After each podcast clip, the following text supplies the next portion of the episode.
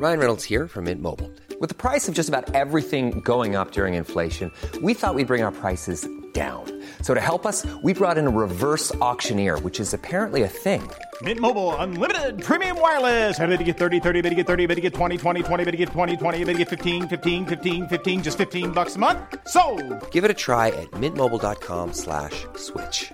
$45 upfront for three months plus taxes and fees. Promo for new customers for limited time. Unlimited more than 40 gigabytes per month. Slows. Full terms at mintmobile.com. Are you ready? Hey guys, come on, bring it in. Welcome back to the podcast dedicated to the most precious human pastime. I sit down with friends, idols, and inspirations of mine to shoot the breeze about music, life, family, food, whatever. I'm Gregory Porter, and this is The Hang. It's interesting because I never thought that artists weren't supposed to do that. I never got the memo. And honestly, it's because of the artists that I looked up to were willing to speak out. John Legend isn't just an incredible singer or a Hollywood superstar. He's an inspiration.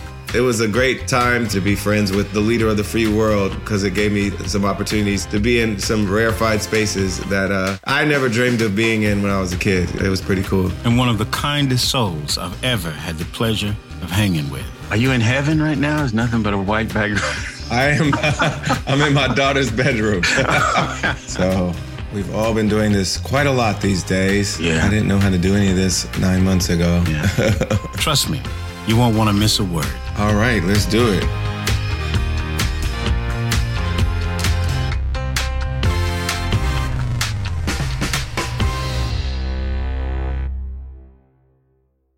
John Legend, Gregory, good to see you, man. Good to see you. my pleasure. Good to see you. Do you remember when we first met, or, or, or the only time we met? I remember us meeting backstage. Uh, You were Yeah. about to sing with Ledisi. Yeah, And, Quincy uh, Jones. Yeah, Quincy Jones' 85th uh, birthday. BET. Yes, absolutely. And uh, I know you did that uh, project. What did y'all do together? Who, me and Ledisi? Yeah, yeah. What was we that did Everything? Must Change on that show. Oh, I was I was backstage just like going crazy because y'all were killing it, and uh, it was like it was a beautiful moment. Yeah, right on, man. Thank you.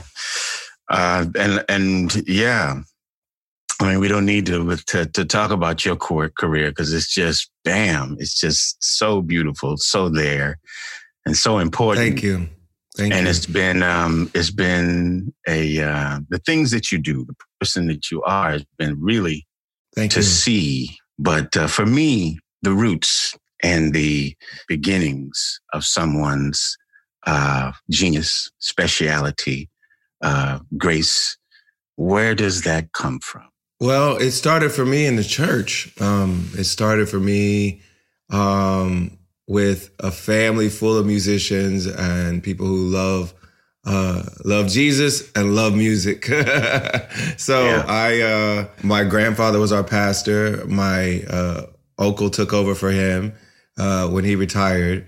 My grandmother was our church organist uh, until she passed away. And then my mother was our choir director. My dad played the drums and sang in the choir. And uh, we grew up in the Pentecostal church. And anyone who knows anything about the Pentecostal church knows how important music is to the service, how much energy it provides to the service. And so I was raised uh, steeped in that music and that culture.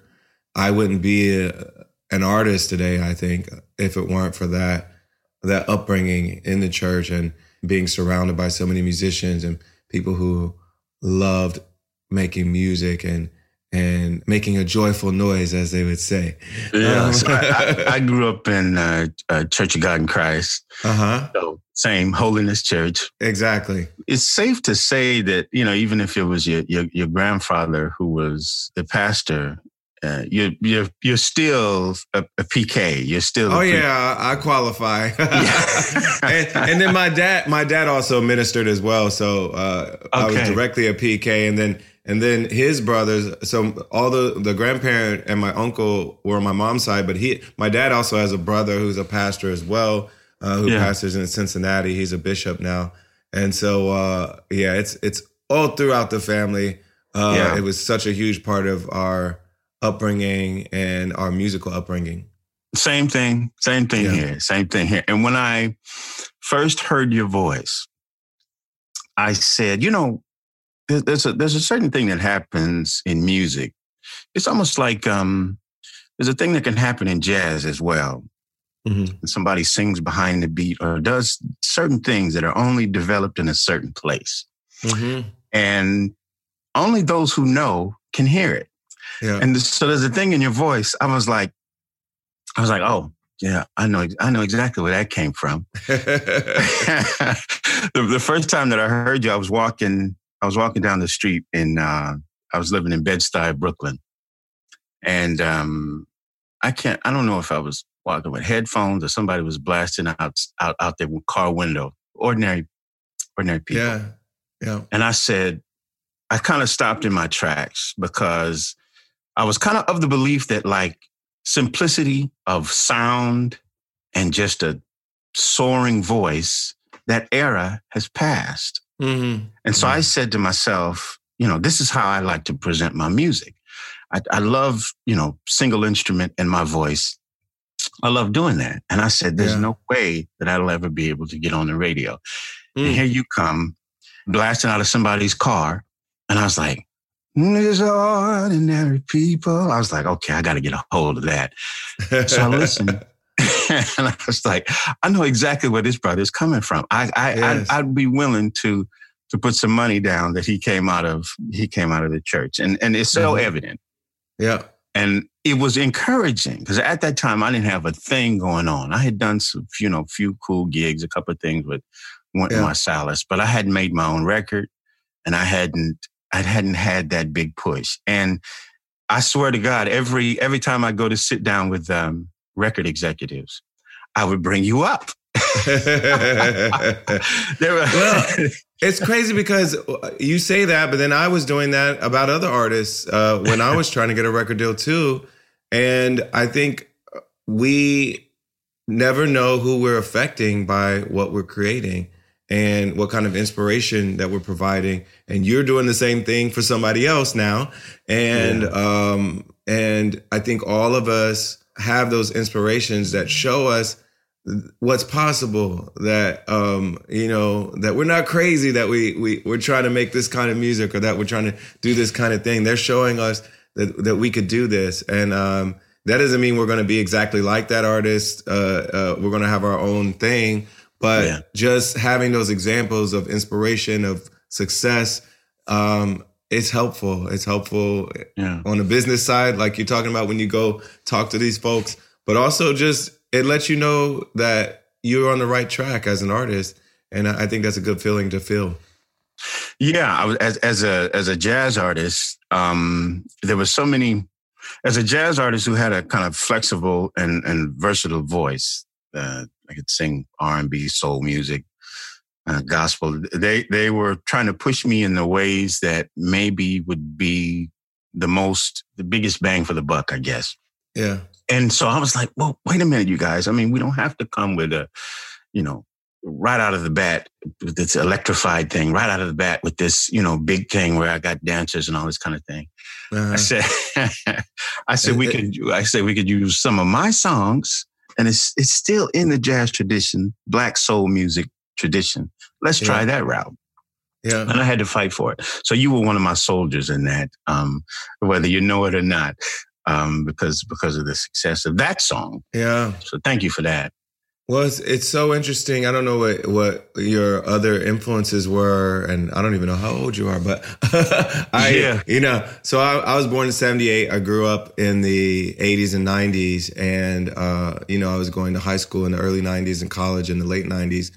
And there was so much cool music being made. You know, it was like a lot of the neo soul era was during that time. The the the soulful hip hop era um, with people like Tribe and and and you know other groups that were incorporating jazz and soul into their into their beats. Um, a lot of that was happening when I was in high school and college, and um, it was showing me the way that. w- And Lauryn Hill's album come out in '98, and and Erykah Badu Erykah. was around that that around that time as well. So a lot Yeah. of these artists were showing me the, the kind of music that I wanted to make, the music that that kind of connected with who I was and and made me feel like, you know, it was helping me shape what I wanted to say in the world and how I wanted to say it.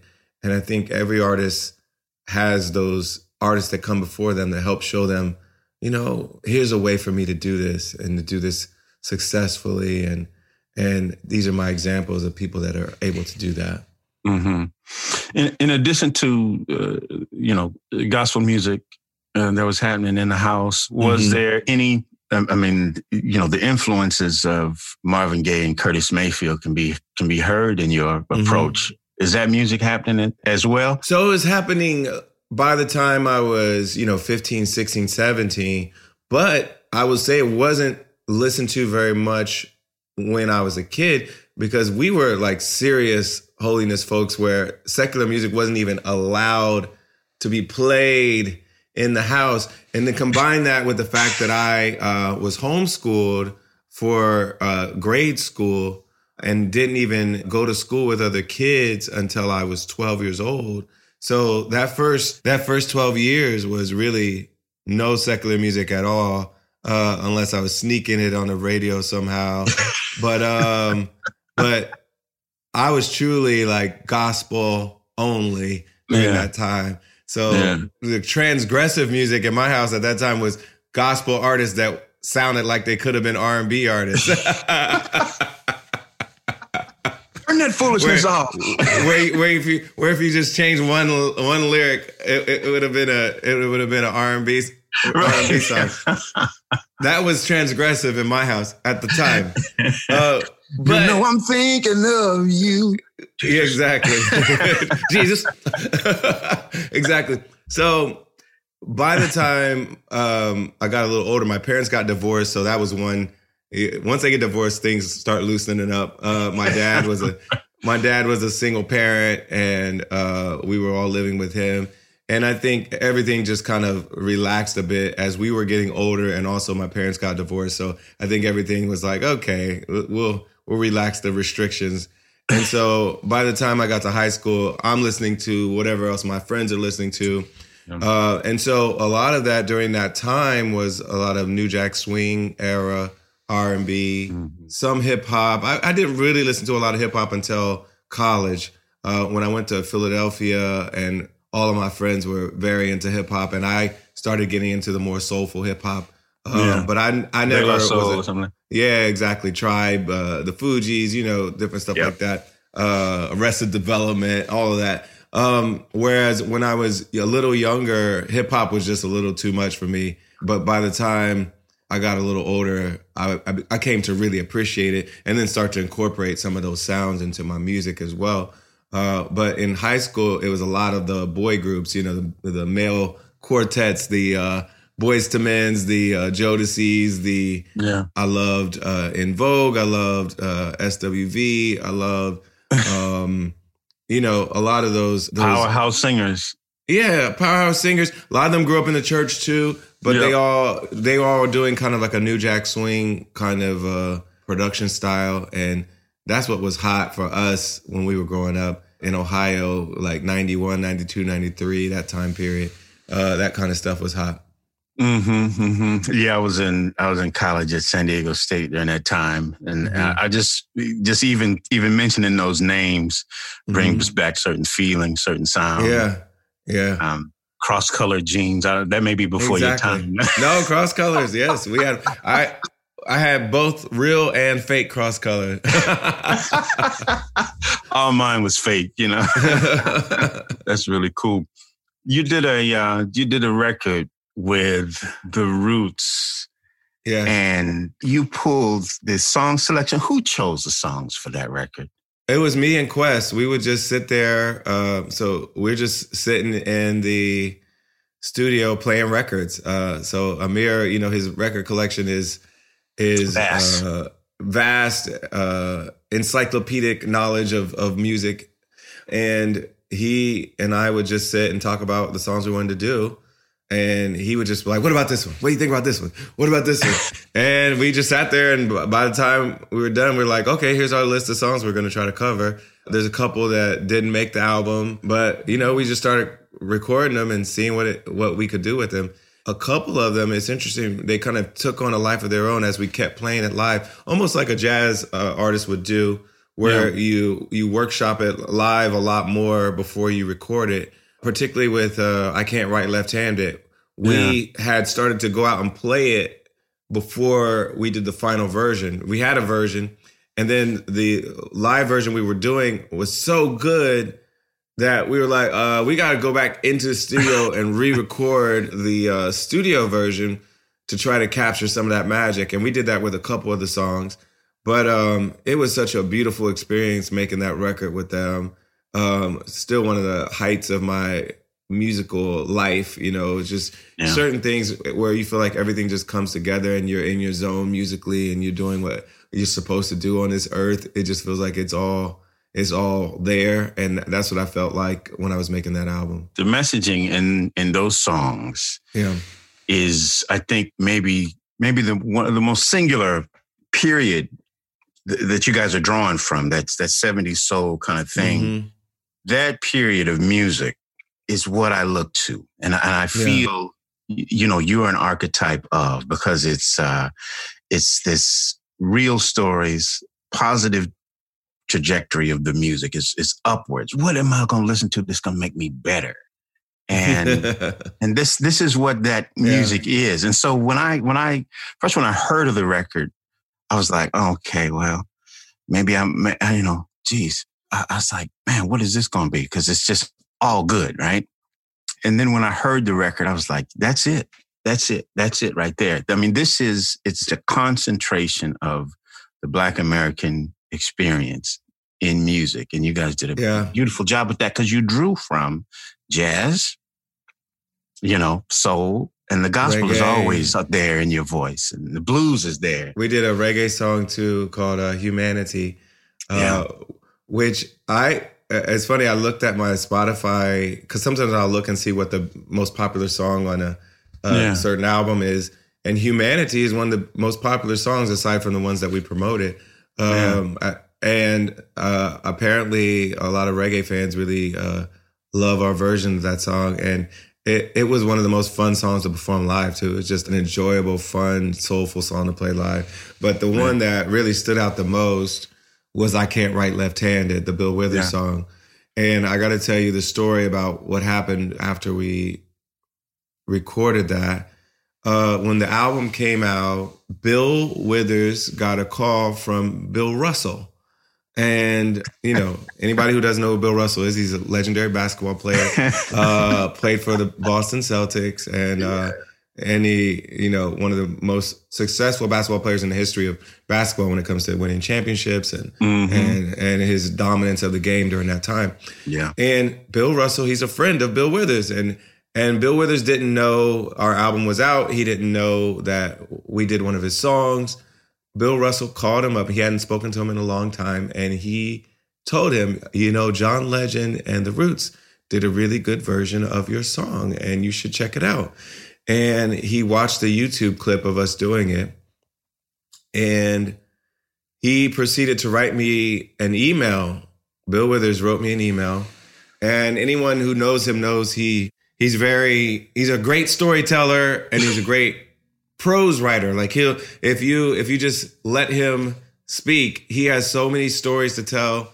And yeah. he does it in a way that's very uniquely him and has such uh Wit. such a he has wit and a voice, you know, like a distinct voice as yeah. a storyteller. And um, so he proceeded to write an email to my manager because he didn't have my information. And my manager was like, You're going to die when you read this. And he passed it on to me. And he was just telling me how much he loved that we covered his song and that we did such a beautiful job on it. And then we became friends after that. He would, you know, uh, we would email each other. He would come to my shows whenever we played in LA. And wow. it was just one of the most memorable aspects of making that album was just meeting him and becoming friends with him because he heard about the song from Bill Russell. yeah, that's that's an amazing, amazing story, extraordinary, a gift that he was musically, and yeah. and just the jewels he's dropping on artists you know, after his career, in a way, his performing career is over is really Yeah. precious. I had the opportunity to perform for him at a, a tribute show at uh, Carnegie Hall. And just the fact that he might know my music or, or Yeah. you know, just call me by first name was just, it just does a lot because of who he is. Yeah, It's like, absolutely. yeah, Gregory, yeah. But I, he, he said, Gregory, I, you know, why don't you stop stealing from me? You know, basically, basically he hears, he hears uh, maybe some influence. And uh, yeah. so that, that's, that was the way our conversation started. It was just the sweetest, the sweetest thing. he was always funny and witty and Yeah. uh and he was always aware of what was going on in music and uh it, it, it it was very cool to spend time with him Yeah, one thing that that well, he, he was extraordinary at subtly and sometimes less so subtle about bringing politics into the music, Mhm. saying who he is politically Yeah. in the music.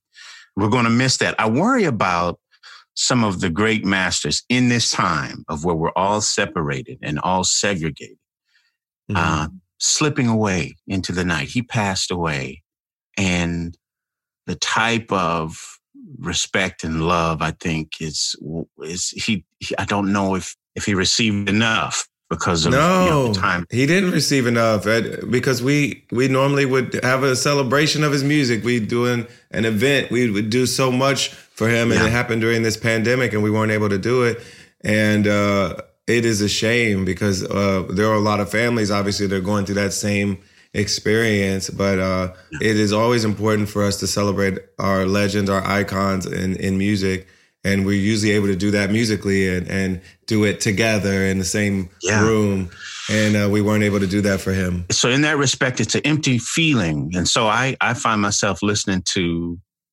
his his records in some way that's connected to to my family. My bro- my brother passed away from COVID. Mm, that sorry. first crazy round that was happening Mhm. in, in in New York. He lived in Yeah. Brooklyn. It wasn't sudden. He was in the hospital for a long time, but when he died, it's just and he's gone. I Yeah. I, I I can't touch him. I can't honor him. I can't. You know, I sang to him when he had already passed through video. Mm, So the, the opportunity to properly close that chapter of a great life causes me some angst. And I wonder, I, I feel like the inability to honor people properly can do several things. That pent up energy can find its way and be released artistically. mm, And I feel both with, with, in a personal way, for my brother, it, it'll find its way out. And I think for Bill Withers as well, the celebration of him has got to be has got to be made. Uh, if it if it doesn't happen on television in the next two years, who knows? yeah It should happen without question, some way in people's music. You know, the celebration of him. Yeah. maybe uh, you know i have some influence with the grammys so Yeah. uh, maybe i'll i need to talk to harvey about that uh, and uh, Yeah. see if we can get that happening because it, he deserves it and I, Yeah. I, i'd have to, i'd have to look back and see who else passed away this year but i feel like of all the artists that passed away i can't think of one who is more influential than he was so Yeah. uh, hopefully we can do something to honor him there Yeah. Hey guys, you're listening to The Hang. Hit subscribe or follow on your podcast thingamajig of choice to get every episode of The Hang fresh off the presses.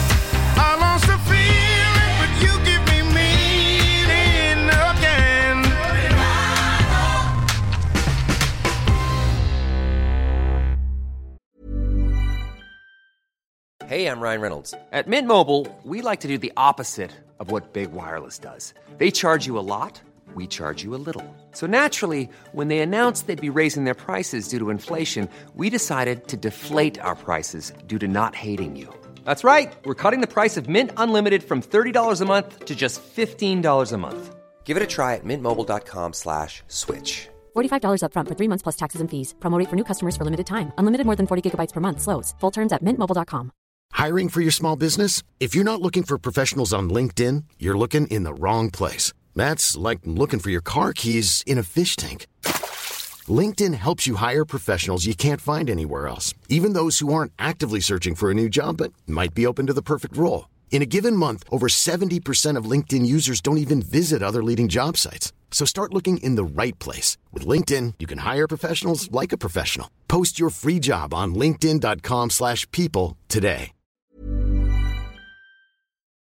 Back to that that uh, uh, question: politics and music.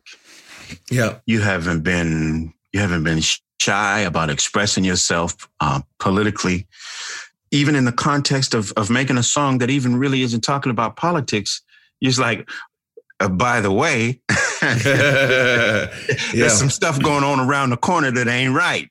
exactly. that is dope, and that's uh, that's another thing that's ins- inspiring other artists of the same caliber and younger artists, younger artists as well, less established artists. Because, I mean, the suggestion that that you know, just keep everything cool and don't rock the boat is kind of the um, the story that you get out of the blocks. And what it is that you're doing is letting people know that it's all part of me. This is you getting a whole person here. Yeah. You're getting a whole person. And that comes with my experience. It comes with my blackness. It comes with my politics, my desire for equality, my desire Yeah. for uh, mutual respect. And so that's going to come out in both the interview and, and the music. Let's speak on that. Where does the, the boldness and the confidence and, and where, where does that come from? It's interesting because I, I never thought that artists weren't supposed to do that. I never got the memo. I never got the memo that we weren't supposed to. And, and honestly, it's because of the artists that I uh, looked up to. So many of them uh, were willing to speak out. A lot of them were the soul artists that we covered, uh, you know, on the Wake Up album. But you think about people like Stevie Wonder, Marvin Gaye, Curtis Mayfield. So many of our most successful. It wasn't just you know, they weren't just doing this and not succeeding. They were winning and doing Yeah. this. Um, Yeah. Nina Simone, um, so many brilliant artists spoke out about what was going on in their day. A lot of it during that time was the civil rights struggle, but also it was the uh, Vietnam War.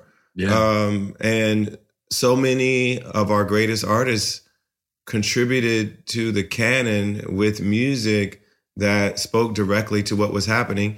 And even if they weren't making a lot of political music, some of them, some of them like Aretha Franklin were donating, marching, you know, helping in some other way, uh, supporting. So I always felt like that's part of my job description is Yeah. uh, is to be that kind of person. And it was always in me.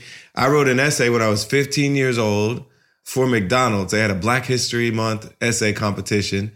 And uh, the the prompt for the essay was just how do you plan to make Black history? And whoever won would get a five hundred dollar uh, scholarship or something. And and I uh, and uh, get get their essay published in the paper. And and I won the local area competition. And in the essay, all I said was, uh, you know, I talked about what was going on in my community and how I wanted to make things better. But uh, eventually, I said I plan to make history by becoming a successful artist, musician, and using my platform to uh, give back to my community and fight for justice and equality for my community. And so, Wow. from the age of 15 at least, probably before then, because it had to be already in my head for me to write it when I was 15, I knew that that was part of what I wanted to do in my life was to make music and to also make a difference on a broader level and use this platform, use this success to to do that. And I had no idea what even getting a record deal meant at that time. I didn't I Yeah. didn't know what went into it. I didn't know uh, you know, all the ins and outs of the business, but I knew that I believed that that was in my future and that I was going to use that platform to try to make change. Yeah, and and so it's great to see you, whether it's uh, you know in a in a concert with the politicians of the day, um, Mm-hmm. President elect Joe Biden Mhm. and Vice President elect Mm-hmm. Ms. Harris. It's it's um it's awesome to see you put that forward like that, and and and you know it's just this is such a crazy time. There's been this new overt disrespect towards people of color. Mm-hmm. And and I feel like in my lifetime, during this time, I think we should absolutely speak out and use our voices and use our pen to say something. Mhm. And when I go into the studio to make a record, I cannot get away from who I am as a man. yeah. Uh, and and I just so happen to be a black man, so I must speak on the things and the places from which I come. I Mhm. am an American. I'm absolutely patriotic. But my patriotism has this kind of interesting twist to it. Mhm. I look at the flag and I feel like part of that fabric and that cotton that's been picked to make that flag comes from a place. It comes from a people. Mhm. And so that's how my patriotism is. I say, I know the sacrifice uh, that was made in order for me to be here, in order for that, even for that flag to be there. I know where that cotton came from. Yeah, and and we've believed in democracy more than any other people that has lived in this country because we've had to been we've always had to be the ones who had to fight for it when other people wouldn't for fight for it. And because we fought for it, we made it more possible for women to get it, to, for other people of color to have access to democracy. The fact that we were willing to uh, fight so hard to save our democracy has redounded to our own benefits, but it's also redounded to the entire nation's benefit. And so our patriotism should never be questioned uh, Yeah. because because we've been the, the greatest Requiring defenders. Yes, we've been the greatest defenders of this democracy because we've been forced to. Yeah. Require you to be who you say you are. Yes, absolutely. We hold the mirror up to the country. yeah. Yeah. yeah. So at the point at which we we now have uh, a president who who acts like he's going to refuse to leave the White House, Mhm. to have him play with democracy in the way that he does, to play with it, I I I, hold offense to to playing with something that you know that people have died for, um, for his own aggrandizement, and so it it it um, it's heartbreaking in a in a special way. And I, and I'm just in in terms of what's happening uh, right now, the idea of not recognizing something that you know John Lewis fought his whole life for, not recognizing the vote. How do you feel about it? Yeah. Well, it's interesting you mentioned John Lewis. Uh, it's interesting you mentioned John Lewis because he said democracy isn't a state, it's an act. Uh, so it's something that we have to actively maintain. Uh, it doesn't just exist. It's something that has to be maintained. It's maintained by us voting. It's maintained by us defending our own right to vote and other people's right to vote is is maintained by us defending the institutions that serve as checks on authoritarian power. And all of those things have been under threat by Donald Trump.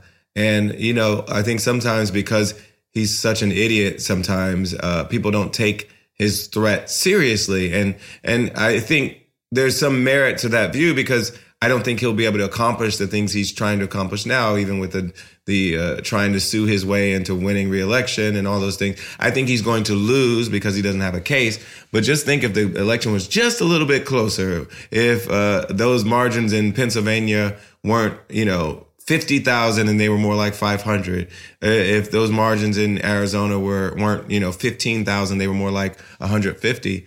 Uh, I think we would be in serious trouble as a as a nation if Donald Trump thought he could sue his way into winning reelection. Uh, fortunately, I think the margins are big enough in enough states where I think it's not going to work.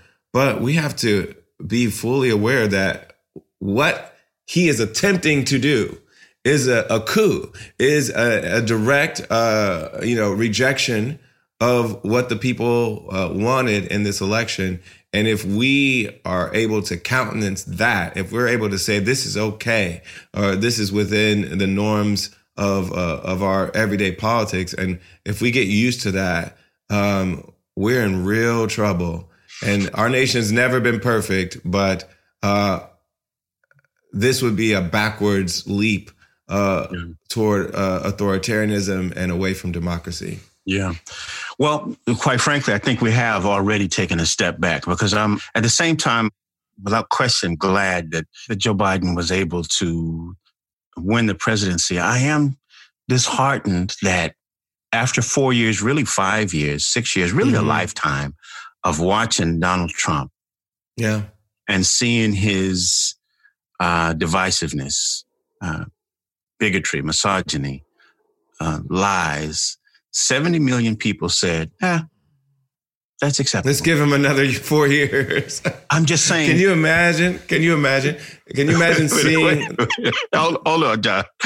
Listen, can you imagine if Barack Obama said, I'm not going to listen to what the voters, I, you know what? I want a third term.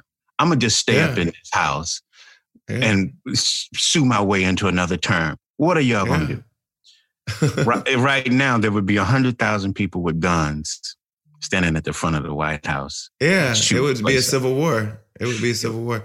It would be a civil war. Now, he's threatening the same thing. Yeah. and and we're just supposed to just be like, hmm, well, that's just Donald. It it it, it breaks my heart that there's 70 million people that think that that's acceptable to play with democracy this way. It's not acceptable. Yeah, and um, and I think what is, has become clear is that uh, the Republican Party has a base of people who believe that their loyalty to the party, their identity, their whiteness, uh, overwhelms any other consideration, overwhelms any sense of uh, preservation of democracy, any any sense of doing what's right for the country, any sense of having a leader who can deal with a pandemic uh, in any kind of strategic, wise way. Like he's been utterly terrible. You know, if you would have said that a year ago, you could make an argument that okay, the economy's doing fine. He's an asshole, but the economy's doing fine. You could have had that argument, and I think honestly, he might have gotten reelected because most presidents get reelected. It's almost a given that they will, unless something's going terribly wrong. So uh, the economy was fine.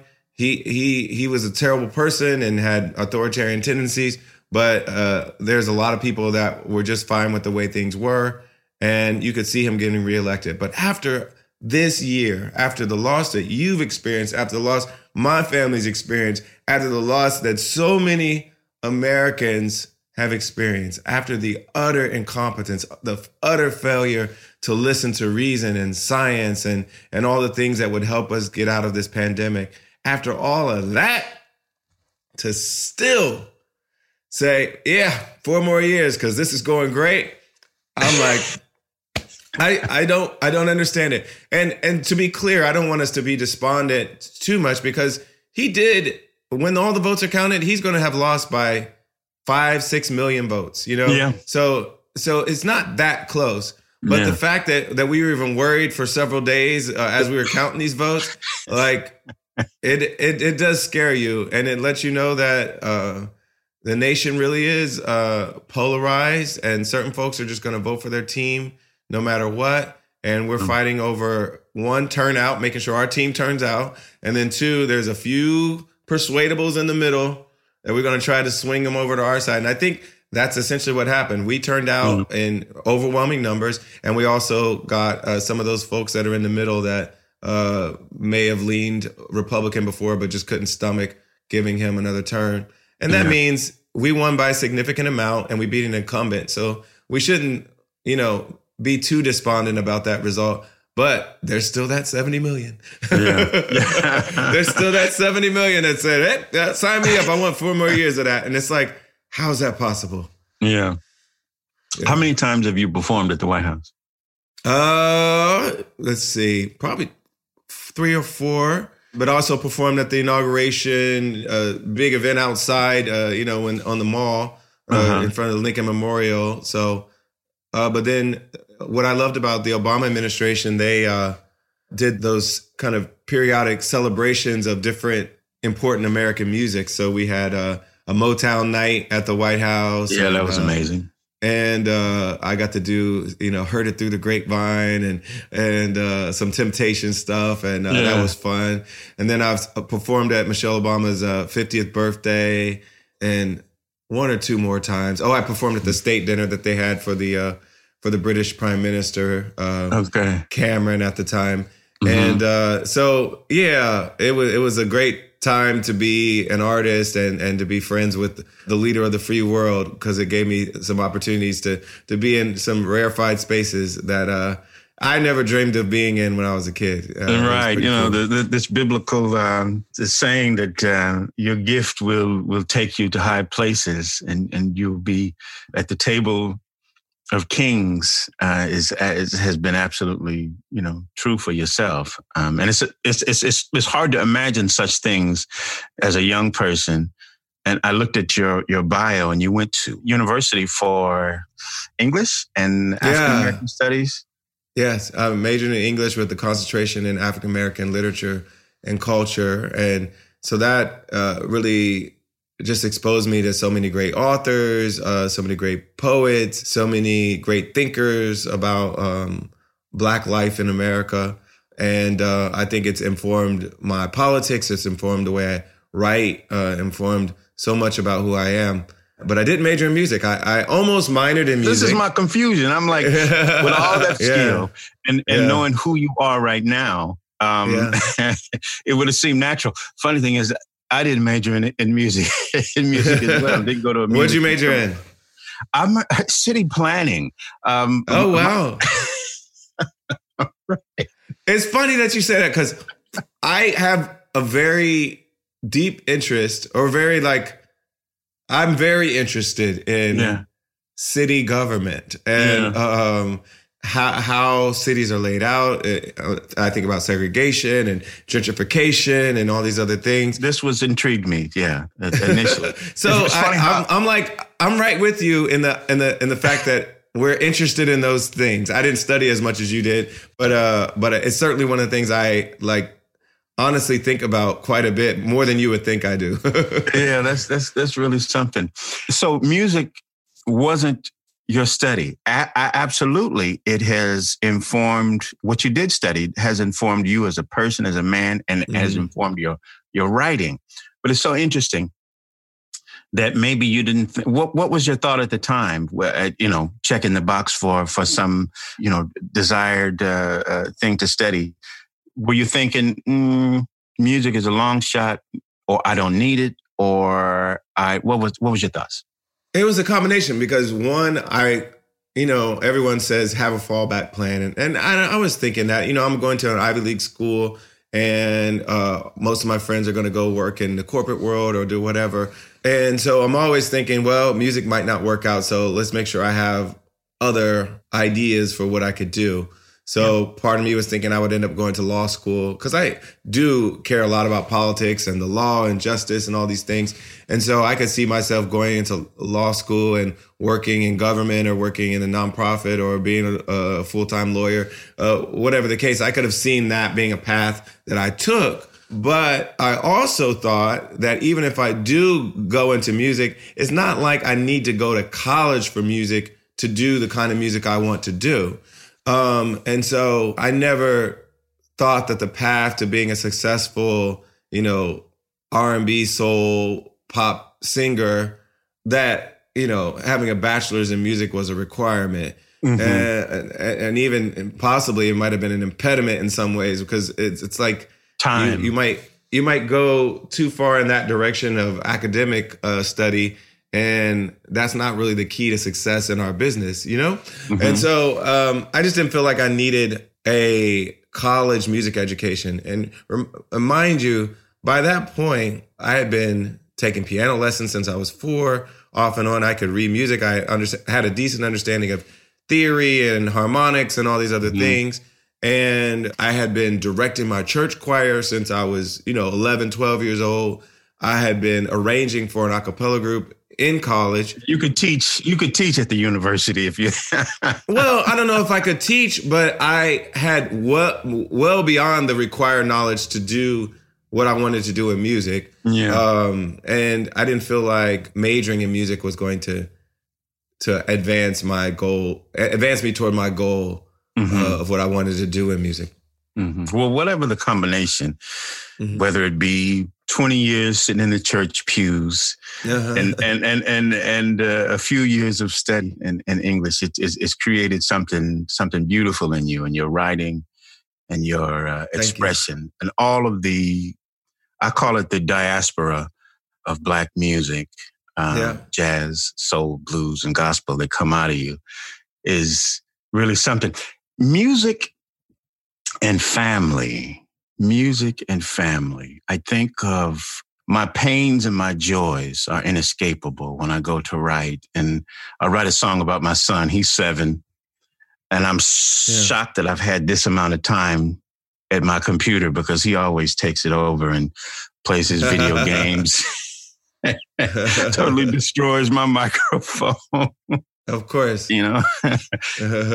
but I write songs about him and for him to hear 30 years from now to, to give him encouragement. Um, I, I'm, I'm trying to give him something that he'll have when I'm gone. I probably do that because of my father, who I Mm. saw just a few times in my life. Mm. And I even write about my father. My new record has a song called Dad Gone Thing. Mm. The song is is developed based on me going to his funeral and finding out all these cool things about it. Mm. He was in the military. He was a great cook. But Mm. person after person got up on the stage and said, Boy, when your daddy would sing, Mm. boy, when your daddy would sing. I'd never heard him sing in my life. Wow. and he he lived to be when I was I was 21 when he passed away, and I never considered him in my in my music. I never considered him in my really who I am as a person. Even always just gave everything to my mother, and so that's what the song is is is coming from. He didn't teach me a dadgone thing, but how to sing. oh and- man. You know, he didn't give me a thing in life. I don't know how to tie a tie. I can't I can't put a worm on a hook. I can't do all of those things that that you think a daddy would teach you. My my my even my R's are are big and and and voluminous like a woman would write a R because my mother taught me everything. Wow. And, but being a good father, being a good parent can sometimes come out of some difficulty. And I follow you on social media, but my wife uh, really does. And you Uh-huh. incorporate your children into your into your lives in such a beautiful way and it's it's something to be commended does how great of a parent you are uh, it obviously comes from what you come from but both the good and bad uh, that your parents have given you can find its way into being into your parenting into your into Yeah. being a good parent and the other way as well? Well, it's interesting because I had it was like the tale of two kind of uh tale of two halves of my childhood because the first half you could, could look at our family and think it was absolutely perfect. And it was it was it was experienced in my life as a really healthy upbringing. My parents were homeschooling us they were taking us to church they were teaching us about character they were setting a good example they were you know, taking in foster kids and helping homeless people. And, and it was genuine. It was genuine. It was like they really cared about uh, living their faith in a way Yeah. that I thought was really exemplary. And it really was a good influence on us being people of character uh, growing up. And then um, I've told this story before, but um, my mother had a very bad reaction to her mother passing away. And she got really depressed. She eventually um, developed a drug addiction because she was self medicating to deal with the grief. And uh, it tore our family apart. And so I spent from ages 12 through uh, early adulthood almost not even speaking to my mother because she was so far gone.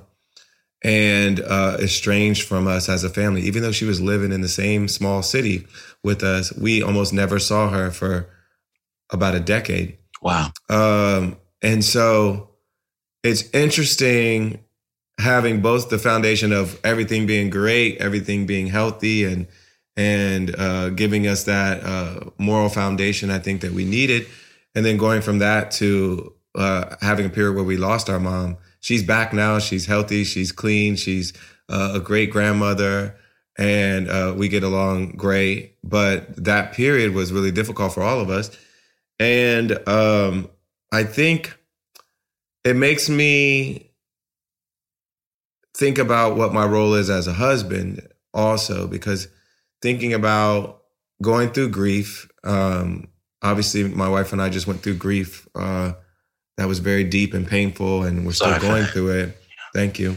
Uh and we're still going through that uh but it made me think about how important my role is as a husband in helping my wife get through this uh, grief while also experiencing the grief myself.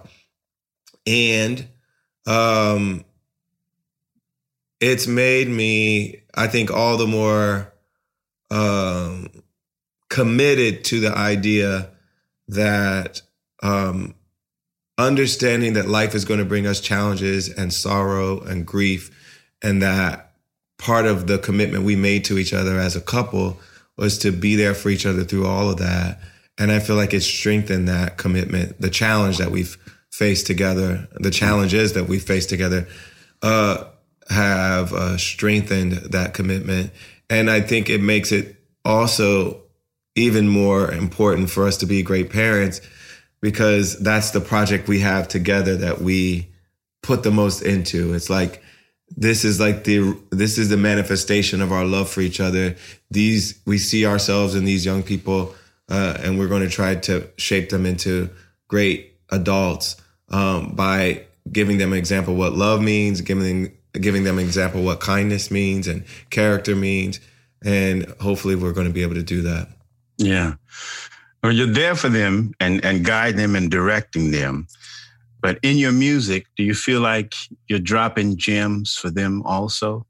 Yeah, well, I've written songs for them, just like you've written uh, for your son. Uh, they can't appreciate them yet because they're because they're four and two, and I and you know the lyrics are probably a little deeper uh, Yeah. than than is at their comprehension level, but. Uh, they're always going to be there. That's the great thing about music is uh, Yeah. these songs will survive us, Yeah. and uh, and hopefully will um, be something our kids can look back at and say, "My daddy wrote that for me." Yeah, and even just putting the the the, the energy into the in, in, into the universe, I think Yeah. really, it covers them in some way. Yeah. Hey, tell me at this at this time, what are you uh, what are you thankful about in your life? I'm thankful for my family. First of all, I I um, I love my wife and my kids so much, and uh, they make my life so much more meaningful, and uh, they give me a sense of purpose, and uh, they give me something beautiful to come home to every time I leave to go to work or go on tour, and uh, I'm thankful for them. I'm thankful that I get to do what I love to do for a living. Um, Yeah. Not everyone has that opportunity, and I don't take it for granted. Uh, Yeah. I feel very fortunate that I'm able to do that. Wow, you just you you you stole the words right out of my mouth and out of my mind. I'm absolutely thankful for my family in some strange way. I'm thankful for this slowdown that causes me to to concentrate on on being Mhm. a dad and and and teaching my son big words and and you know how to stand and hold your head up high. And so, yeah, John, is there anything that you feel from this from this period of time that maybe once we get a vaccination that will carry over into uh, this uh, post uh, COVID uh, life? Well, it's interesting because obviously we've spent a lot more time with our families, and I want that to continue. And I think because we've gotten so good at doing these interviews like this, and uh, and uh, and there's so many technological ways to uh, be in conversation with people without leaving the house. I think I think we're never gonna go back to having to go to a radio studio and do all these other things like we used to do. And I'm just fine with that. I remember. I just got one little story. uh, I remember. You know how you get in a car and you you drive all around the Midwest, going to all these you know yeah, radio stations. Uh, you know, Sirius. yeah. I had to do mine with um with rappers. For some Yeah. reason, they just they're like, okay, you're black and you're black. Let's put you guys in a van together. Oh my God. So- Y'all are so not I'm playing in- on the I'm same the- station. I, I'm in the same van as you know, little shotgun, and you know, and so I get out. They do uh, they do their interview first, and then I come up to do my interview, and you know, I'm talking about jazz and soul music, and the Yeah. whole time I'm coughing because the the smell and the bud is still in my still in my lungs. But anyway, that's the Oh, way it went down. But yeah, absolutely. Uh, working from home. and now you can do it from home. right. right. No. wow. What an extraordinary gift um, you are to music and really to the world. Thank you so much for having this Thank you, conversation Gregory. with me. You've been an inspiration, even though you're a few years Thank younger you. than me. You've been an extraordinary inspiration to me nonetheless. Thank you for hanging with me, man. It's been really cool. Thank you. Yeah. Truly an honor and a, and to know that someone of your skill and your uh, musical astuteness values what I do is is a high compliment, and uh, I truly appreciate it. Yeah, thank you. Thank you. You know, it's funny. Astute is one of those words that I've always loved, but I get it so few and far between. It's funny. I was talking to Stevie Wonder yesterday. He he wished Uh-huh. he uh, to wish me a happy birthday.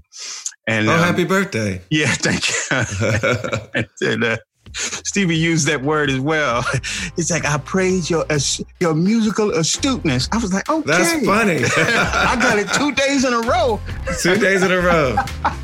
You'll take it. You'll take it. That's that's a that's a good compliment.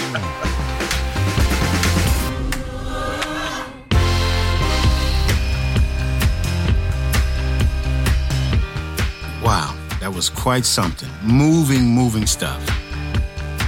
So there it is. It was a true honor to have both you and John join us. And I really hope you can join us on the next episode you choose to play. Thank you if you've already told your friends about the show. You know, the best thing about having a podcast is that there is no capacity. Everybody is welcome. Until next time, I'm Gregory Porter, and this has been The Hang, a Cup and Nuzzle production.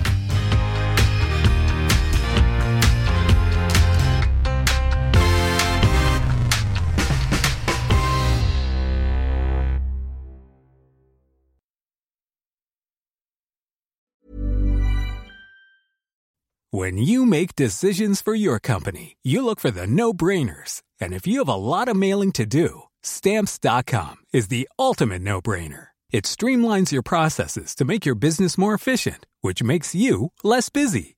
Mail checks, invoices, legal documents, and everything you need to keep your business running with stamps.com.